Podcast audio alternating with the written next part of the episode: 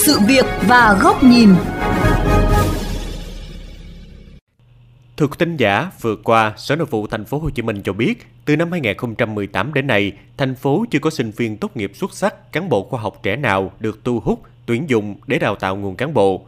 Lý giải về vấn đề này có thể thấy, đa phần đây là đối tượng nhân lực có trình độ cao, thường được các tổ chức doanh nghiệp ngoài khu vực công tìm kiếm, mời gọi về làm việc với mức thu nhập rất hấp dẫn, nhiều cơ hội thăng tiến trong sự nghiệp.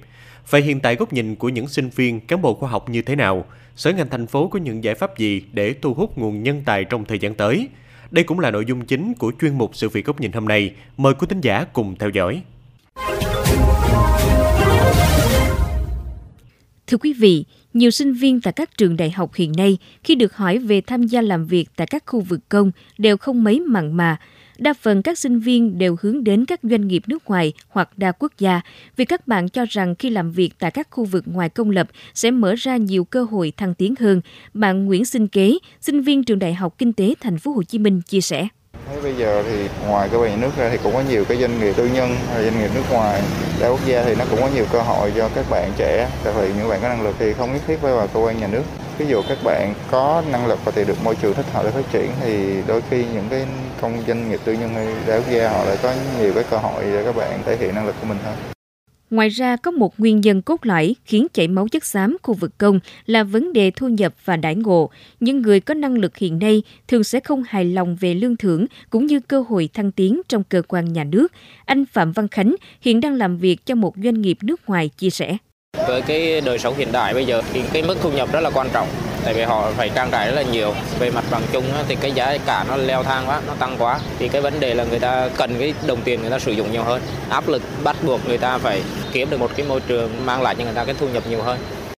Trước sự làm ngơ của không ít người tài đối với việc làm tại khu vực công, vào năm 2014, thành phố Hồ Chí Minh đưa ra quyết định 5715 áp dụng 5 năm với chủ trương trải thảm đỏ mời nhân tài về làm việc cho các lĩnh vực trọng điểm. Đến năm 2019, chương trình chuyển sang giai đoạn chính thức bằng quyết định 17 của Ủy ban nhân dân thành phố Hồ Chí Minh với nhiều chính sách thay đổi, thế nhưng dường như mức lương vẫn chưa đủ hấp dẫn đối với nhiều người. Cụ thể, lương hàng tháng của chương trình được tính theo mức lương cơ sở nhân với hệ số của bảng lương, với mức lương cơ sở hiện là 1,49 triệu đồng một tháng. Chuyên gia có học hàm giáo sư hoặc phó giáo sư chỉ nhận lương hàng tháng 14 triệu đồng, các trường hợp còn lại nhận 13,1 triệu đồng. Mức lương này chỉ tương đương công nhân, kỹ sư lành nghề ở doanh nghiệp tư nhân. Rõ ràng các quy định về chế độ, chính sách tiền lương, thu nhập là những yếu tố khiến thành phố Hồ Chí Minh gặp khó khăn trong việc phát hiện, tuyển dụng và giữ chân sinh viên xuất sắc, cán bộ khoa học trong suốt 5 năm qua. Ông Nguyễn Việt Dũng, giám đốc Sở Khoa học và Công nghệ thành phố Hồ Chí Minh nhận định, với chính sách đại ngộ như hiện nay, thành phố Hồ Chí Minh rất khó để tuyển người. Chúng tôi thấy ờ, còn nhiều cái bất cập. Ờ, thứ nhất đó là cái ờ, chế độ chính sách đãi ngộ nó cũng không phù hợp với lại cái kinh tế thị trường. Thứ hai nữa là cái quy trình để mà thực hiện thì nó cũng quá là phức tạp. Ngoài ra thì thành phố cũng có nhiều các cái hình thức khác để thu hút cái tính chuyên gia trong cái đóng góp xây dựng thành phố. Tuy nhiên là cách thức tổ chức thực hiện thì nó cũng chưa có bài bản. Ngoài ra, theo tiến sĩ Nguyễn Đăng Quân, giám đốc Trung tâm Công nghệ Sinh học Thành phố Hồ Chí Minh cho rằng các cơ chế về tài chính, các quy định về sử dụng tài sản phục vụ cho nghiên cứu, phát triển cũng là một trong những rào cản khó thu hút người tài hiện nay. Các cơ chế tài chính các cái quy định về à, sử dụng tài sản các sản phẩm hình thành trong nghiên cứu nó cũng còn rất là nhiều vướng mắc và bất cập. Thì điều đó làm cho người ta cảm thấy khó mà có thể triển khai được công việc. Trước thực tế đáng báo động về việc khó thu hút nhân tài đến làm việc tại các khu vực công trong suốt thời gian qua, Chủ tịch Ủy ban nhân dân thành phố Hồ Chí Minh Phan Văn Mãi cho biết, trong thời gian tới, phía chính quyền thành phố sẽ có những cơ chế chính sách nhằm kích thích đội ngũ tri thức đến và gắn bó làm việc tại các khu vực công. Chúng tôi à, sẽ có những cái cơ chế chính sách để động viên cái đội ngũ trí thức hiện tại trong hệ thống chính trị à, ở tại thành phố Hồ Chí Minh à, bằng cái cơ chế đào tạo bằng cơ chế thu nhập tăng thêm bằng cơ chế nhà ở à, và các cái quyền lợi khác à, về bổ nhiệm đề bạc tham gia sâu hơn vào các cái chương trình à, của thành phố để thu hút nhiều người tài về làm việc, theo Phó Giáo sư Tiến sĩ Vũ Hải Quân, Giám đốc Trường Đại học Quốc gia Thành phố Hồ Chí Minh cho rằng, ngoài vấn đề về cải thiện mức lương, đãi ngộ, thì phía chính quyền thành phố cần có một cơ chế làm việc cũng như quy trình tuyển dụng đơn giản hóa. Bên cạnh đó, Thành phố Hồ Chí Minh cần có cơ chế rộng thoáng để chuyên gia góp phần tạo ra các sản phẩm công nghệ và được tham gia đóng góp vào các dự án công trình của thành phố. Họ phải có một cái môi trường làm việc uh, tốt thứ hai là họ phải có một cái ờ, cơ hội để được thăng tiến. Thăng tiến ở đây không phải là thăng tiến ờ, chính trị không, mà thăng tiến ở trong khoa học. Cái thứ ba nữa đó đó là họ phải được tham gia vào các cái dự án, các cái công trình mà đóng góp cho sự phát triển của đất nước. Và cuối cùng thì mới là cái lương. Có thể thấy việc thu hút chuyên gia, nhà khoa học, người có tài năng để phục vụ đất nước là nhu cầu đòi hỏi cấp thiết. Để thu hút và giữ chân nguồn lao động chất lượng cao này, phía chính quyền thành phố Hồ Chí Minh cũng như các bộ ngành cần phải thay đổi cơ chế, nâng cao thu nhập và chính sách đãi ngộ. Đây cũng chính là nội dung bài bình luận với nhan đề Đổi mới để thu hút người tài của nhà báo Bùi Trọng Điển kênh VOV Giao thông. Mời quý thính giả cùng theo dõi. Thành phố Hồ Chí Minh, Hà Nội và nhiều địa phương khác trong cả nước những năm qua đã thực hiện hàng loạt chính sách để thu hút người tài, người có trình độ, tay nghề có chuyên môn cao vào làm việc tại khu vực công.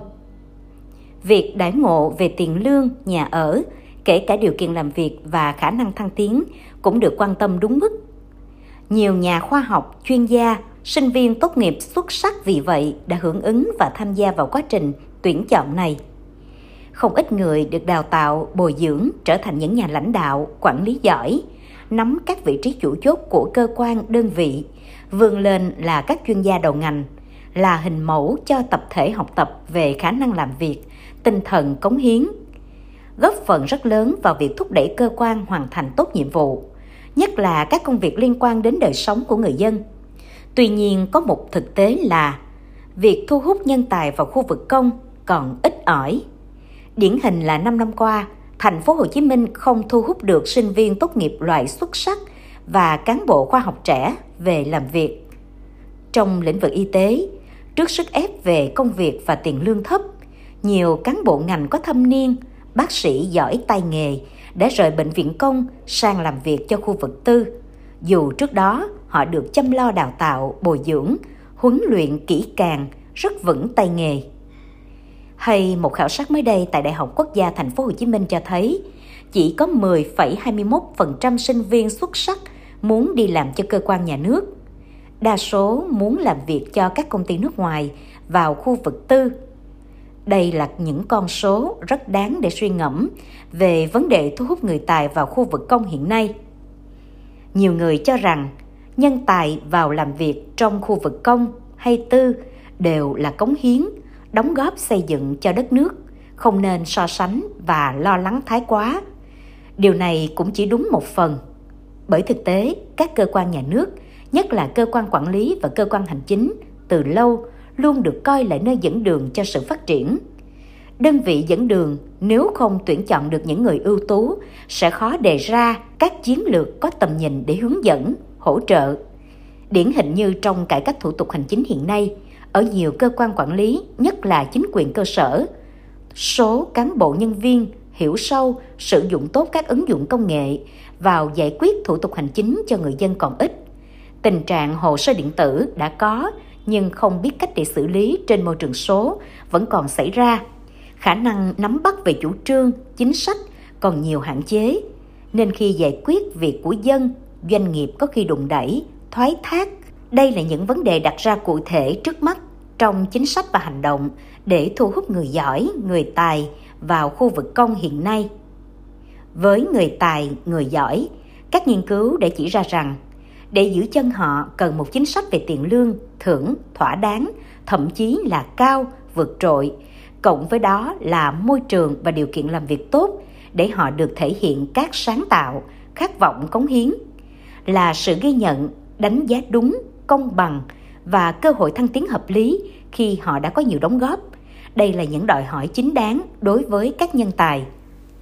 Vấn đề còn lại là chính quyền địa phương. các cơ quan, đơn vị đang thực hiện các chủ trương, chính sách của nhà nước về thu hút, trọng dụng nhân tài có duy trì và thực hiện đầy đủ các cam kết, giúp người tài, người giỏi, tâm huyết, yên tâm, cống hiến và phụng sự. Ở đây vai trò của người đứng đầu vừa mang tính quyết định, vừa là chỗ dựa để người tài có điều kiện phát triển, tránh để rơi vào tình trạng khi đón tiếp thì rình rang, trọng thị, nhưng khi bố trí phân công giao việc lại lơ là buông lỏng, không quan tâm chăm sóc, buộc nhân tài phải dứt áo ra đi. Đây là điều rất đáng tiếc trong giai đoạn cần người có tâm, có tầm và có tài như hiện nay. Thưa quý vị, đến đây thời lượng của chương trình Sự việc và góc nhìn cũng đã hết. Xin chào và hẹn gặp lại trong các chương trình lần sau.